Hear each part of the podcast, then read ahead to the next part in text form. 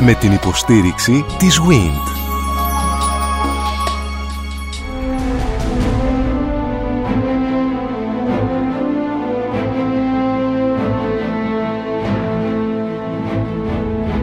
Γνωρίζοντας την Ακρόπολη. Μια συναρπαστική σειρά ραδιοφωνικών ντοκιμαντέρ στον Sky 100,3.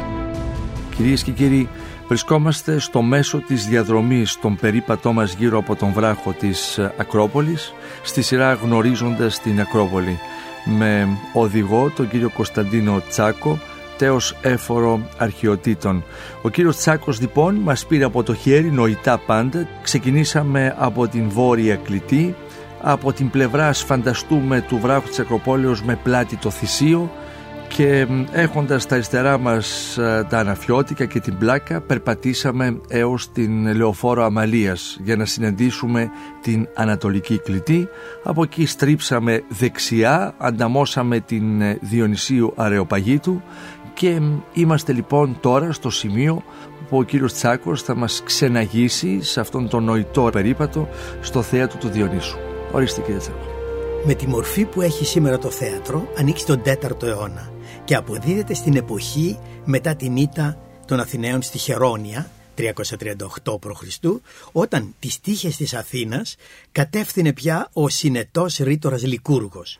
Την εποχή δηλαδή που οι μεγάλοι καταξιωμένοι τραγικοί ποιητές έχουν πια πεθάνει και μόνο ο Μέανδρος είναι ακόμη στη ζωή.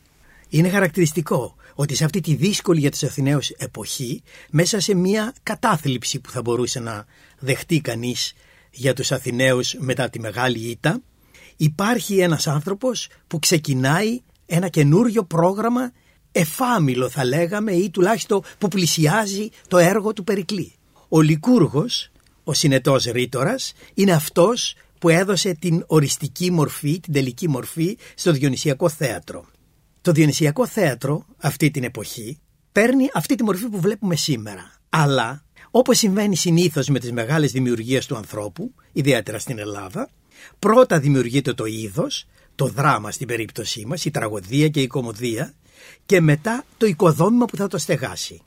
Άλλωστε και η λέξη θέατρο δεν σημαίνει αρχικά το οικοδόμημα, αλλά το κοινό, τους θεατές. Εσδάκρια δάκρυα έπεσε το θέατρον, γράφει ο ιστορικός, όταν οι θεατές και όχι το θέατρο φυσικά, έκλαψαν με τύψεις που δεν βοήθησαν την αδελφή πόλη, τη Μίλητο, βλέποντας το δράμα του Φρενίχου Μιλήτου Άλωσης.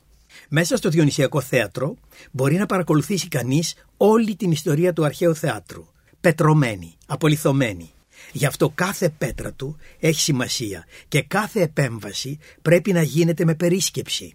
Αυτό για εκείνους που συχνά ονειρεύονται το θέατρο με καινούργια καθίσματα, εδόλια, και 15.000 θεατές να παρακολουθούν ένα σύγχρονο θέαμα.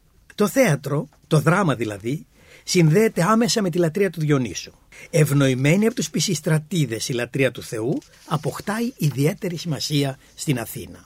Αναδιοργανώνονται οι γιορτές προς τιμή του, τα μεγάλα Διονύσια, η γιορτή που κρατούσε έξι μέρες και που γιορτάζονταν κατά το μήνα Ελαφιβολιώνα, τέλη Μαρτίου αρχές Απριλίου, και εμπλουτίζεται με δραματικούς αγώνες. Μια αρχική κυκλική πλατεία, ένα αλόνι, χαράχτηκε ακόμη πριν από τον 5ο αιώνα για τις ανάγκες της γιορτής. Στο κέντρο του κύκλου, ο βωμός του Θεού, η Θυμέλη, που στάθηκε κεντρικό στοιχείο μέχρι το τέλος.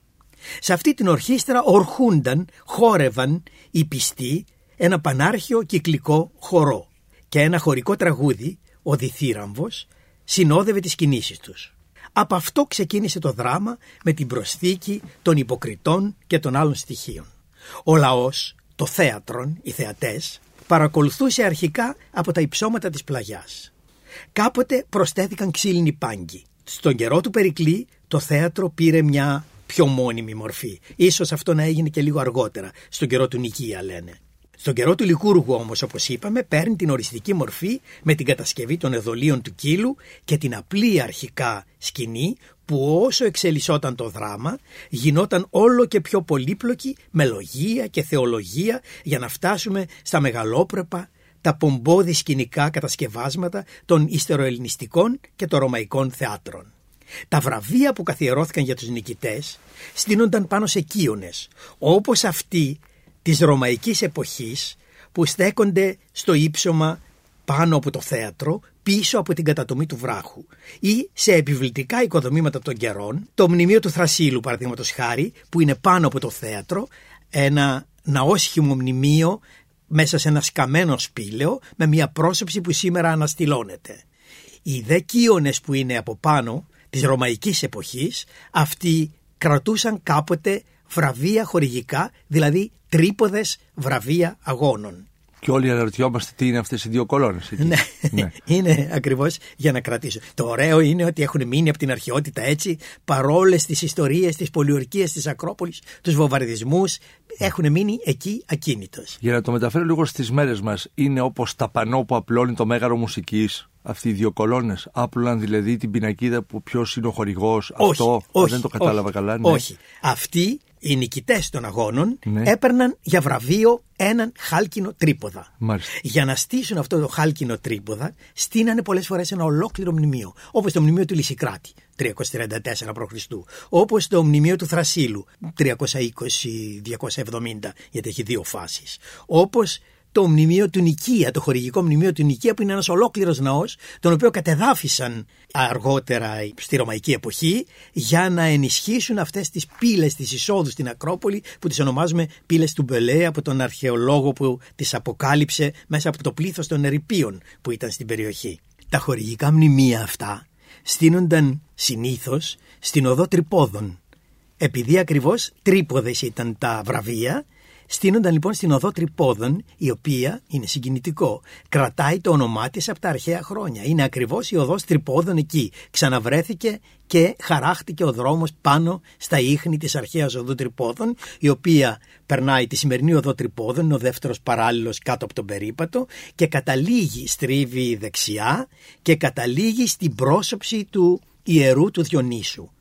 Το ιερό του Διονύσου είναι ένας περιφραγμένος χώρος με σχήμα, δεν είναι παραλληλόγραμμο αλλά είναι σχεδόν τριγωνικό. Μέσα σε αυτό είχε χτιστεί ο πρώτος ναός του Θεού από τον 6ο αιώνα που συνδέεται με την μεταφορά της λατρείας και του ξωάνου του Θεού από τις ελευθερές και στον 4ο αιώνα χτίζεται ο δεύτερος ναός, μεγαλύτερος, ο οποίος στέγασε το χρυσελεφάντινο άγαλμα του Θεού, έργο του Αλκαμένη.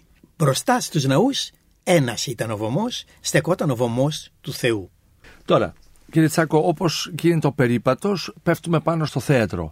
Πώς είχαν κάνει την αρχιτεκτονική τη διαρρύθμιση έτσι ώστε προφανώς δεν σταματούσε ο δρόμος; Ο ίδιος ο περίπατος, τον οποίο είχαμε αφήσει στην περασμένη εκπομπή στα ανατολικά ακόμη, περνούσε αρχικά στην πρώτη του φάση, ίσως ακόμη από τα προϊστορικά χρόνια, περνούσε παράλληλα με τον απότομο βράχο, στη ρίζα του απότομου βράχου της νότιας πλαγιάσπια, της νότιας κλητής της Ακρόπολης. Λοιπόν, περνούσε εκεί και όταν το θέατρο πήρε την τελική του μορφή στον καιρό του Λικούργου, τον κόψανε. Αναγκάστηκαν να του αλλάξουν πορεία ο δρόμος προσαρμόστηκε στο επάνω διάζωμα του θεάτρου. Το διάζωμα που χώρισε το κυρίως θέατρο από το επιθέατρο το οποίο είχε κολλήσει πια στην κατατομή του βράχου. Είχαν κόψει το βράχο για να κολλήσει το τελευταίο κομμάτι του θεάτρου. Το θέατρο χωρούσε γύρω στις 15.000 θεατές.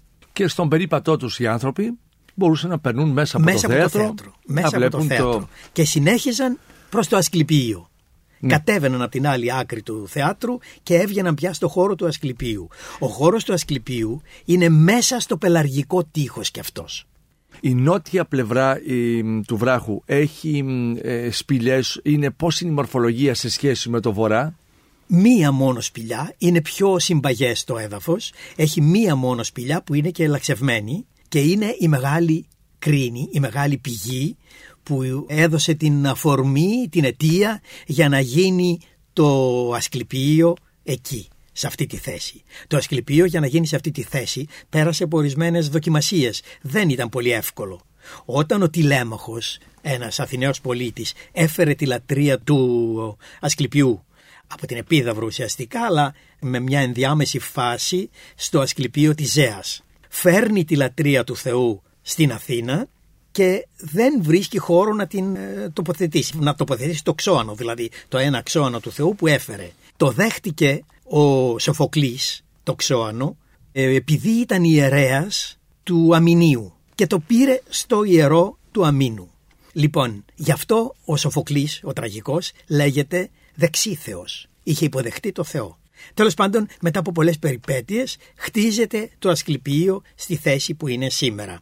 Όλα αυτά γράφονται σε μια επιγραφή που έστησε ως ε, ορόσημο του χώρου ο τηλέμαχος και η οποία βρέθηκε σε πολλά κομμάτια, σπασμένη και ελλειπής, έχει όμως συμπληρωθεί σήμερα πάρα πολύ αριστοτεχνικά και αποτελεί ένα από τα κύρια εκθέματα του Ασκληπίου στο νέο μουσείο της Ακρόπολης. Θα σας ρωτήσω κι άλλο αυτό, αλλά θα ήθελα να πάμε λίγο πιο πίσω, σας παρακαλώ κύριε Τσάκο. Τα ξώανα που λέτε του Θεού, τι μορφή είχαν; Ξώανα είναι ξυλόγλυπτα, Μάλιστα. ξυλόγλυπτες εικόνες του Θεού. Καμιά φορά στην πρώτη φάση ήταν κορμί δέντρων που είχαν μια ανθρώπινη μορφή ή που το πελεκούσαν κάπως για να συμπληρωθεί η ανθρώπινη μορφή. Δηλαδή οι αρχαίοι όπως είπαμε φανταζότανε όλα τα πράγματα ζωντανά. Ζωντανά ήταν τα ξύλα, ζωντανές ήταν οι πηγές, ζωντανά ήταν όλα και είχαν όλα ένα πνεύμα. Κάποια ξύλα που βρισκόταν κυρίως σε ποτάμια, όπως ας πούμε στο Ιραίο της Σάμου, στο ποτάμι μέσα βρέθηκε το ξώανο της Ήρας. Το οποίο ήταν μια εικόνα ανθρώπινης μορφής. Αυτό το ίδιο το λαξεύσανε αργότερα και του δώσανε ένας τεχνίτης που λέγεται Σμίλης, και είναι χαρακτηριστικό. Και έτσι βγήκε το σμίλεμα δηλαδή. Ε, όχι, αυτός ονομάστηκε από τη Σμήλη. Α, αυτός ονομάστηκε. ονομάστηκε από τη Σμήλη. Είναι χαρακτηριστικό ότι οι παλιοί τεχνίτες πριν από τα μέσα του 6ου αιώνα δεν ήταν σε πολύ ψηλό επίπεδο, δηλαδή δεν τους εκτιμούσαν πολύ οι άνθρωποι. Ε, αυτό που έγινε στο θέατρο στο 19ο αιώνα. Όλοι και όλες κυρίως όσοι παίζανε θέατρο ήταν του σκηνιού και του παλουκιού που λέμε. Το ίδιο θεωρούσαν και τους τεχνίτες αυτής της εποχής. Πάντα οι τεχνίτες θεωρούνταν κατώτεροι μέχρι τα μέσα του 6ου αιώνα, οπότε αρχίζουν οι τεχνίτες να παίρνουν τα πάνω τους, γίνονται διάσημοι και υπογράφουν και τα έργα τους. Βέβαια τα υπογράφουν και πιο πριν κάποιοι. Αλλά ε, είναι χαρακτηριστικό ότι οι παλιοί τεχνίτες έχουν ονόματα που έχουν σχέση με το επάγγελμά τους.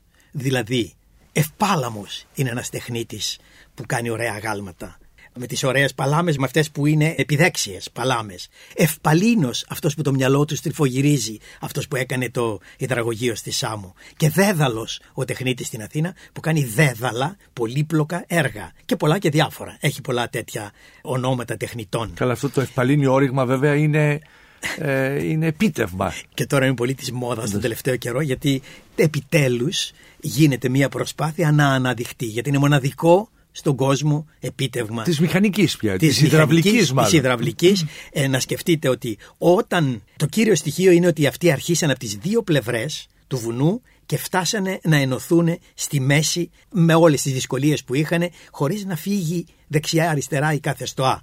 Αυτό όταν έγινε στο Mont Blanc πριν από μερικά χρόνια, σήμερα με τα μηχανικά μέσα και που το έχουμε. GPS και με τους δορυφόρους. Ναι, τα γιορτάσανε με σαμπάνιες. Λοιπόν, φανταστείτε αυτούς τους αρχαίους στο 500 τόσο π.Χ., 530 ξέρω εγώ πότε έγινε, που με τα δικά τους μέσα βρεθήκανε να συναντηθούν, καταφέραν να συναντηθούν. Την ξέρετε τη σύραγγα, τα, τα, μάλλον ε, να πω κάτι άλλο προηγουμένως. Ο κύριος Τσάκος έχει εργαστεί στη Σάμο, γι' αυτό και, και ε, πήγαμε και, την κουβέντα προς τα εκεί. έχει, ε, έχει κάνει ο ίδιος ανασκαφές ε, στη Σάμο. Και σε άλλες περιοχές φυσικά με αρχαιολογικό ενδιαφέροντο. Αλλά κύριε Τσάκο, φαντάζομαι θα έχετε ακούσει για τη σύραγγα του Μετσόβου που δεν έβγαλε σε δρόμο σε ό,τι αφορά στην Εγνατία. Έτσι, ναι, ναι. Και είναι ένα καλό ε, σημείο προστασίας για τα γιδοπρόβατα και τον ε, βοσκό όταν πέφτει η βροχή καταρακτώδης πάνω στην πίδο. Ναι, ναι. Αυτό είναι στα ανέκδοτα των ημερών μας. Μάλιστα. Ξαναγυρίζουμε λοιπόν στον περίπατό μας γύρω από το βράχο της Ακρόπολης. Κύριε Τσάκο, αυτό το Ασκληπίον ήταν ιερό, ήταν νοσοκομείο, ήταν κάτι σαν ναός, τι, τι ήταν; Ήταν όλα μαζί. Α, όλα ήταν όλα μαζί. Είναι ιερό του Ασκληπιού και της υγείας και φυσικά και των παιδιών του Ασκληπιού και της γυναίκας του της Ιπιώνης και όλοι λατρεύονται όλοι μαζί. Είναι μια οικογένεια γιατρών. Λοιπόν, το Ασκληπείο είναι ιερό του Ασκληπιού, στο οποίο όμως ε, υπήρχε ένα εγκυμητήριο, μια στοά όπου κοιμόταν οι ασθενείς και στον ύπνο τους θεραπευότανε. Υπάρχει και μια άλλη στοά η οποία ήταν εστιατόριο. Και τελικά στα ρωμαϊκά χρόνια γίνεται και μια τρίτη στοά. Κέντρο βέβαια όλης αυτής της εγκατάστασης είναι ο ναός με το βωμό του μπροστά και την πηγή μέσα στο σπήλαιο που είναι λαξευμένο και που σήμερα ακριβώς χρησιμοποιείται παίζει το ρόλο αγιάσματος γιατί εκεί στη θέση του Ασκληπιού στα χριστιανικά χρόνια χτίστηκε μια εκκλησία. Ποιον φυσικά; Των Αγίων Αναργύρων που είναι θεραπευτές γιατροί. Και η σπηλιά με την πηγή είναι αγίασμα. Ναι.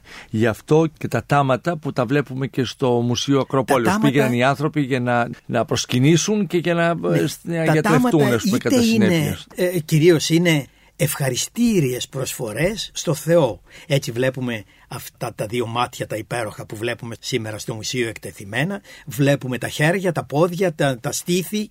Γυναίκα που θεραπεύτηκε το στήθος της. Α, και όχι το εκ των προτέρων, για όχι, να θεραπευτεί. Όχι, Α, όχι, μάλιστα. όχι. Εκ των είναι υστέρων, συνεπώς. ευχαριστίες. Είναι ευχαριστίες. Όπως είναι τα δικά μας ασημένια που κρεμάμε σήμερα στις εικόνες. Ακριβώς το ίδιο και είναι συνέχεια αυτής της αρχαίας Ναι. παράδοσης. Υπήρχαν γιατροί εκεί που τους έδιναν και συμβουλές στο μεταξύ ή Ε, όχι; είναι γιατροί, δεν είναι. Πιο πολύ είναι ψυχολόγοι.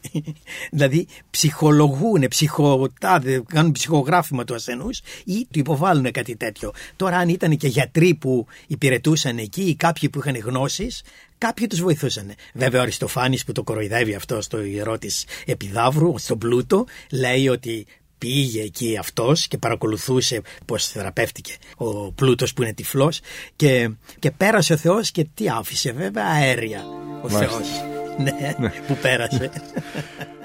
Είμαστε λοιπόν στο σημείο κύριε Τσάκο που έχουμε σταματήσει στο ιερό του Ασκληπίου που μας εξηγείται ότι είναι κάτι μεταξύ ιερού και ως τόπου και λατρείας αλλά και θεραπείας και κάποια στιγμή είπατε ότι εκεί υπάρχουν κάποιες στοές. Η Μία λειτουργεί ως εστιατόριο, οι άλλοι συναντούν οι άνθρωποι αυτόν τον μάντι να πω έτσι, ο οποίος προσπαθεί με έναν ψυχολόγο της εποχής να τους καλμάρει και να τους ηρεμήσει, όπου αφήνουν τα τάματα και κάνουν και τις προσευχές τους.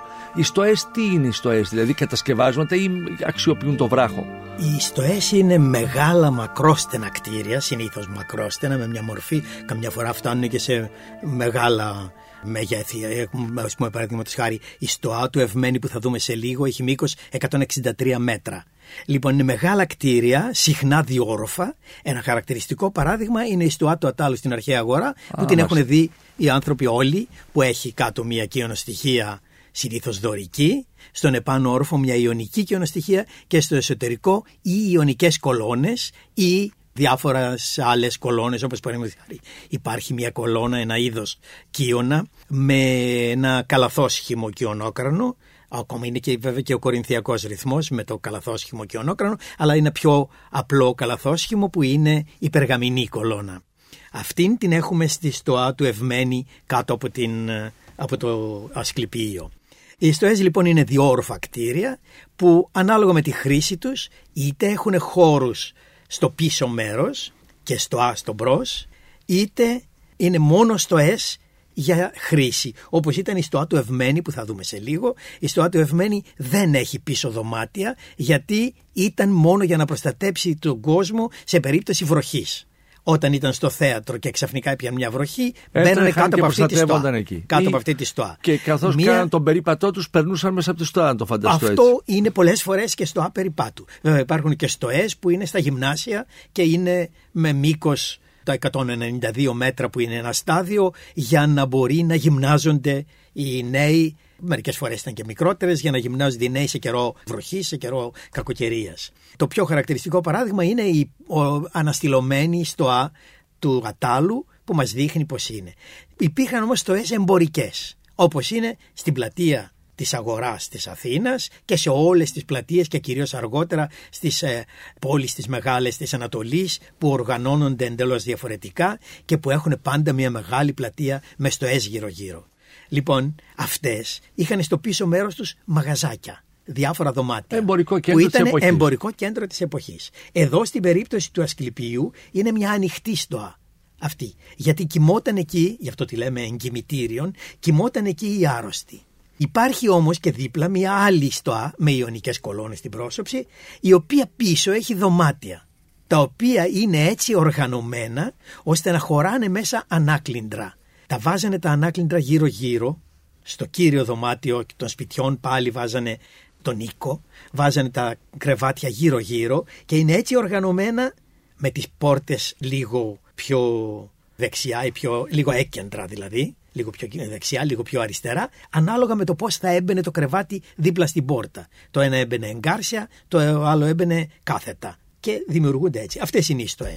Έχουμε φτάσει στο Ηρώδιο ή έχουμε ακόμη Όχι, δρόμο; έχουμε τη στοά του Ευμένη. Το, για την οποία στη στοά του ξεκινήσαμε. Ευμένη είμαστε. Η λοιπόν. στοά του Ωραία. Ευμένη λοιπόν είναι ένα πρωτοποριακό κτίριο. Γιατί είναι πρωτοποριακό θα το πούμε παρακάτω. Είναι μια τεράστια στοά που τα θεμέλια της φτάνουν όπως είπαμε σε μήκος 163 μέτρα και πλάτος 17,5 περίπου μέτρα.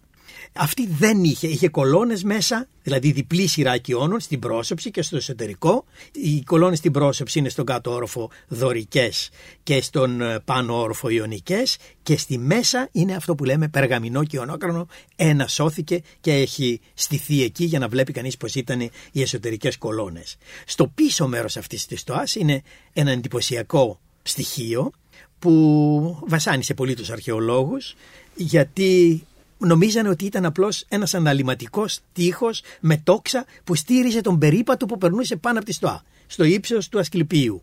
Τελικά τώρα με τις μελέτες τις τελευταίες που γίνονται αποδεικνύεται ότι δεν είναι μόνο αναλυματικός αλλά είναι στοές ενός υδραγωγείου και δεν ανήκει στο δεύτερο αιώνα που ανήκει στο Άτου Ευμένη αλλά στον 4ο αιώνα π.Χ.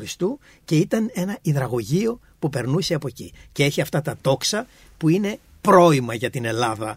Τόξα, καμαρωτά, με καμάρες δηλαδή από πάνω, που συνήθως οι αρχαίοι Έλληνες δεν κάνανε τέτοια. Τα κάνανε αυτά στην Ετωλοκαρνανία εκεί και ήταν πολύ αυτά. Αυτά συνηθίζονται στη Ρωμαϊκή εποχή ή τουλάχιστον στην ύστερη ελληνιστική. Εδώ όμως είναι στον 4ο αιώνα. Έτσι Μάλιστα. τουλάχιστον μας δείχνουν τα νέα στοιχεία. Τώρα, εάν σηκώσουμε το κεφάλι μας και κοιτάξουμε πάνω ψηλά, είμαστε σε μια απόσταση μεταξύ του Παρθενώνα και της Αθηνάς Νίκης. Νίκης, ακριβώς. Ναι. Εκεί είμαστε. Και έχει βέβαια μία σειρά από ιερά, τα οποία αναφέραμε στην Ναι. προηγούμενη, την πρώτη, μας, την πρώτη μας εκπομπή. Είναι διάφορα ιερά, είναι η γνωστή πηγή της Αλκίπης, αυτή που ευιάστη από τον Αλληρώθιο και έγινε όλη η ιστορία με το οικογενειακό δράμα μεταξύ θεών. Αυτό είναι το ωραίο Ναι. με τους αρχαίους θεούς. Ήταν οικογένειες, ήταν μια οικογένεια μεγάλη. Οι αρχαίοι θεοί την, παρ- τη βλέπουμε και πολύ ωραία στη, στην ανατολική όψη Θα μου του επιτρέψετε Παρθενώνα. να πω το εξής, κύριε Τσάκο, χωρίς να υποτιμήσω φυσικά όλους όσοι ε, ήρθατε και συμμετείχατε από αυτό το πολύ μεγάλο ε, ευρύ επιστημονικό δυναμικό που έχουμε αναφορικώ με τα έργα αναστήλωσης και με τον Παρθενώνα κτλ. Αλλά ειδικά εκείνες οι αναφορές σας στη μυθολογία έκαναν πολύ μεγάλη εντύπωση γιατί θέλουμε και την ιστορία, δηλαδή θέλουμε και το μύθο μάλλον, θέλουμε και έτσι. το, και το κάτι παραπάνω που όλες οι αφηγήσεις ήταν εξαιρετικές σε αυτή ναι. τη σειρά, δεν το συζητώ. Καμία δεν ήταν αυτή που λέμε η βαριά, η επιστημονική. Ακριβώς έγινε το αντίθετο εδώ με αυτή την εκλαήκευση, την πολύ σοβαρή. Αλλά η δική σας διάσταση σε ό,τι αφορά στη μυθολογία ήταν Ευχαριστώ. πράγματι ήταν πολύ ελκυστική. Ευχαριστώ, γιατί το μ' είδα από αρέσει. τις αντιδράσεις των ανθρώπων, δηλαδή των ε, ακροατών μας και ακροατριών. Μ' αρέσει εμένα ιδιαίτερα Ναι. και με γοητεύει ιδιαίτερα γιατί τους νιώθω πιο κοντά μου. Όλους αυτούς τους νιώθω πιο κοντά μου. Υπάρχουν οι πατέρες, υπάρχουν οι γη, υπάρχουν οι κόρες, υπάρχουν και κάποιες αιμομιξίες κάποιες φορές. Είναι αυτό. Μην το παρεξηγήσετε, είναι το καλός παραμυθάς. Μην το παρεξηγήσετε αυτό, έτσι, α- αλίμονο. Μ' αρέσει αλλά, αυτό. Ναι, αλλά από την άλλη πλευρά όμως διαπιστώνει κανείς πώ οι πρόγονοί μας είχαν εντάξει ε, και είχαν δώσει στους θεούς όλα τα χαρακτηριστικά τα δικά Τα τους δικά όμως. τους. Ακριβώς. Αυτό. Δεν τους, τρο... δεν τους φοβότανε τους θεούς, τους σεβότανε, δεν τους φοβότανε. Όπως σε άλλες θρησκείες φοβούνται τους θεούς Ναι. και κυρίως σε παλιότερες εποχές με τις θυσίες, τις ανθρωποθυσίες κτλ. Οι αρχαίοι θεοί ήταν στον Όλυμπο και ευχαριστιόταν με την τσίκνα των θυσιών. Δεν θέλανε και τίποτα παραπάνω, δεν ζητούσαν τίποτα παραπάνω. Και είναι και αυτό που λέγαμε προηγουμένως με το θησαυρό αυτόν ε, που μας έδωσε την ε, αφορμή. Τελικά τα κρέατα τα τρώγανε οι άνθρωποι. Η θυσία γινότανε, τα κρέατα τα τρώγανε οι άνθρωποι και οι θεοί παίρνανε τα κόκαλα, τα λίπη. Ο ιερέας έπαιρνε μεζέ. Ο ιερέας έπαιρνε τη γλώσσα. του ζώου. Έπαιρνε τη γλώσσα. Έπαιρνε τη γλώσσα συχνά, έπαιρνε τη γλώσσα. Ή τα μπουτάκια. Του Ήξερε ζώου. όμως, Ναι, ήξερε ναι, ναι, από ναι, γεύσεις, ναι, βέβαια, μπορώ να βέβαια, πω. βέβαια, ναι. Ναι. Έπαιρνε αυτά. Έβριζαν οι πρόγονοί μας τα θεία. Αυτό δεν το ξέρω, δεν ήμουν εκεί. ναι. Δεν υπάρχει καμιά αναφορά έτσι. Δεν νομίζω ότι έχουμε αυτές τις βρισιές τις χιδές που έχουμε, έχουμε εδώ σήμερα. Ναι. Δεν μπορεί. Ναι. Αυτά που λένε ας πούμε για την Παναγία ή τον Ναι, ναι, Χριστό ή το δεν ξέρω τι, δεν πιστεύω. ότι Ήταν είναι- θεοσεβούμενοι έτσι με ευσεβείς με αυτήν την. Ήταν μια άλλη παιδεία. Είχαν μια άλλη παιδεία διαφορετική και είχαν μια άλλη εκτίμηση στα πράγματα, πιστεύω. μια άλλη εκτίμηση, έναν άλλο σεβασμό στους θεούς που δεν ήταν καθόλου δουλικός. Που καλλιέργησε το δημοκρατικό πολίτευμα ή το δημοκρατικό πολίτευμα καλλιέργησε αυτή την κουλτούρα στους Νομίζω ανθρώπους; επηρεάζει το ένα το άλλο. Συνεχίζουμε τη βόλτα μας με τον κύριο Κωνσταντίνο Τσάκο. Βρισκόμαστε νοητά στη ριζά της Ακρόπολης, του βράχου. Α, και... δεν μι- Ναι, Ναι, ε, Στον ε, συγγνώμη περίπατο. που σα διακόψα, πέστε όχι, το εσείς. ε, φτάνουμε πού τώρα. Ε, όχι, ήθελα να πω ακριβώς, Ναι. δεν τελειώσαμε με, το, με, το, Με με συγχωρείτε. τη στοά του Ευμένη. Ναι. Επειδή ακριβώς η στοά του Ευμένη είναι ίσως το πρώτο κτίριο που ξέρουμε που ήρθε έτοιμο. Δηλαδή τα κομμάτια ε, λαξευτήκανε στην Μικρά Ασία, στην Πέργαμο. Είναι δωρεά του Ευμένη του πρώτου, 197-159 π.Χ. και τα κομμάτια τα λαξεύουνε στην Πέργαμο και τα στέλνουν έτοιμα. Αυτό είναι μια πολύ έξυπνη ιδέα. Βέβαια, είναι περγαμηνό το μάρμαρο. Στα κομμάτια τα... αυτό που χρειαζόταν οι καλλιτέχνες. Λοιπόν, είναι μια πολύ έξυπνη ιδέα. Αυτός είναι βασιλιάς στην Πέργαμο.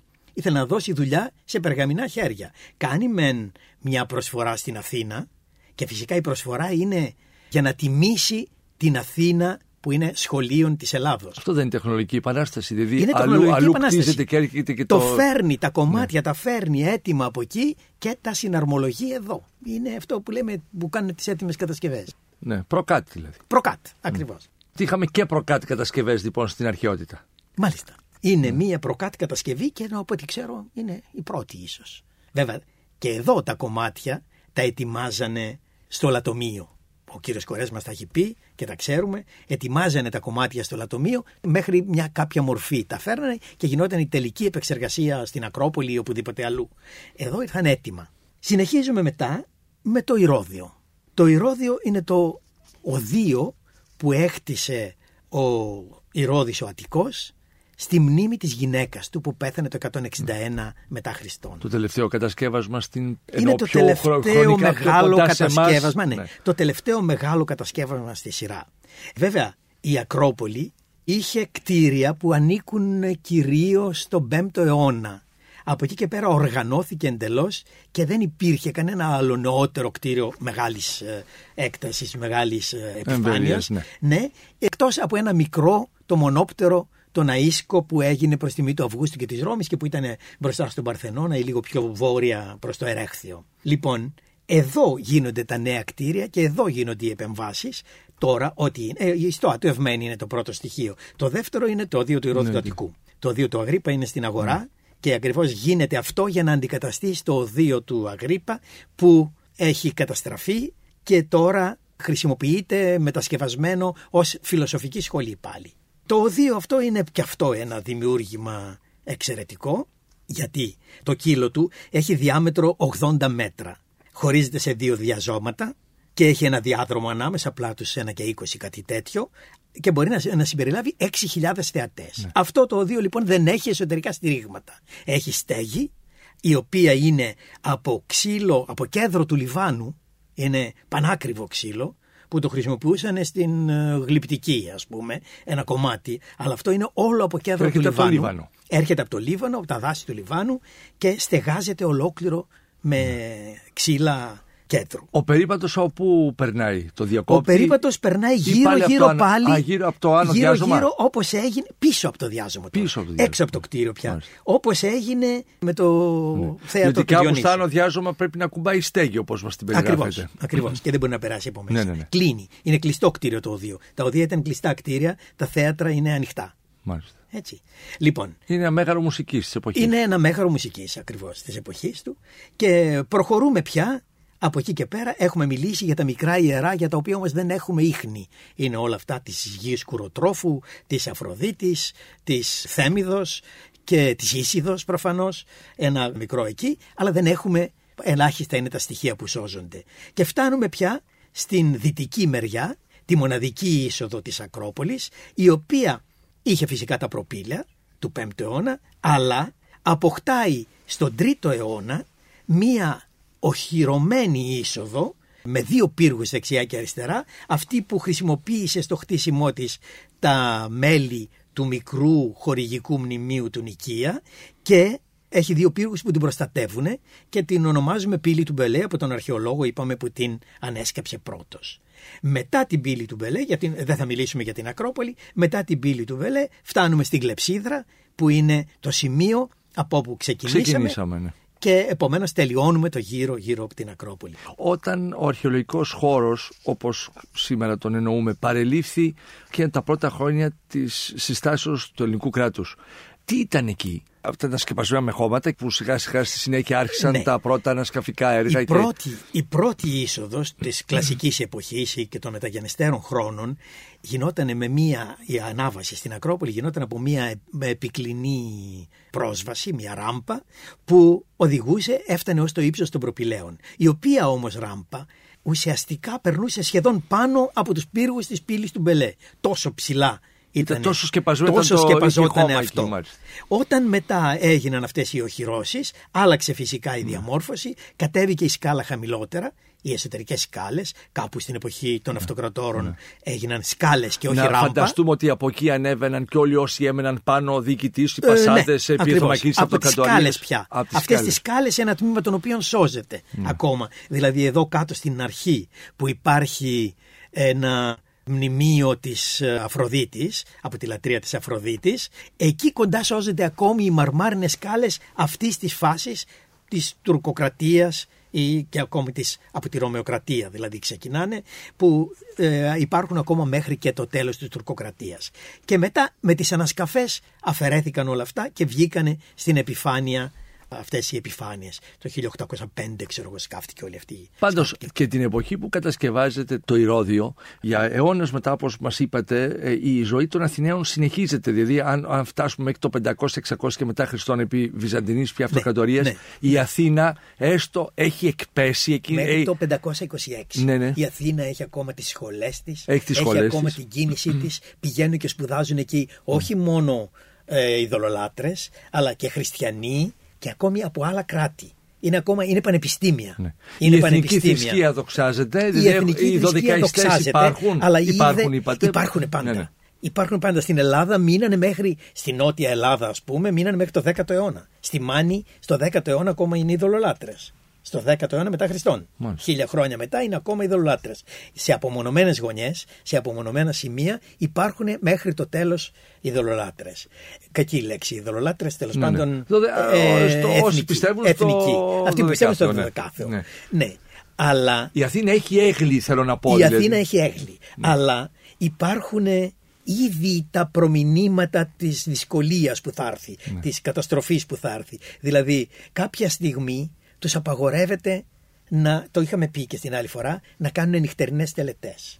Νυχτερινές τελετές όμως ήταν το παν, το άπαν για, την, για τις αρχαίες θρησκείες. Οι αρχαίοι κάνανε πανηχίδες, δηλαδή υπάρχουν δύο λιχνάρια μαρμάρινα στο νέο μουσείο της Ακρόπολης εκτεθειμένα και είναι από πανηχίδες. Δηλαδή, Γιατί τους το απαγορεύουν, τι σημαίνει, γιατί. διότι η- πιστεύουν ότι με τις νυχτερινές τελετές κάνουν όργια. Ότι είναι το σκοτάδι και καλύπτουν. Κάπου δηλαδή έχουν και αλήθεια. Αυτό γίνεται και σήμερα ακόμα. Στον επιτάφιο, όλοι οι νεαροί δίνουν τα ραντεβού τους στον επιτάφιο και, στον, ε, και στην ανάσταση. Εκεί γίνονται όλα αυτά. Έχουν κάπου δίκιο. Αλλά δεν ήταν τόσο τραγικό. Όπως δεν είναι τραγικό και τα παιδιά που περπατάνε ερωτευμένα στον επιτάφιο σήμερα. Αλλά αυτή είναι και η εκδίκηση των αρχαίων. Οι πανηχίδες περάσανε στην χριστιανική θρησκεία και θριαμβεύουν ακόμα. Πόσα χρόνια χρειάστηκε για αυτήν τη μετάβαση; 526.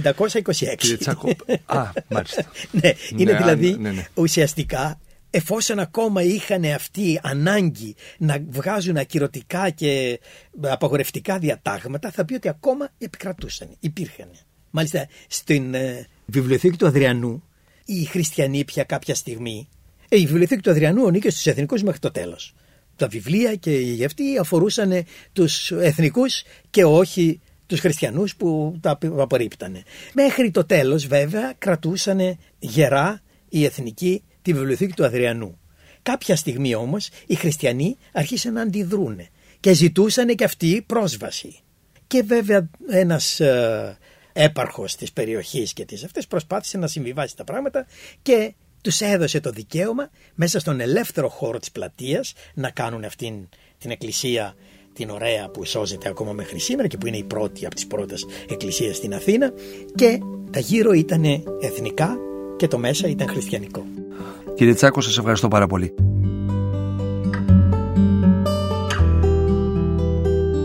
Εάν σας άρεσε το ραδιοφωνικό ντοκιμαντέρ που μόλις ακούσατε, μπείτε στο sky.gr κάθετος podcast και γίνετε συνδρομητής.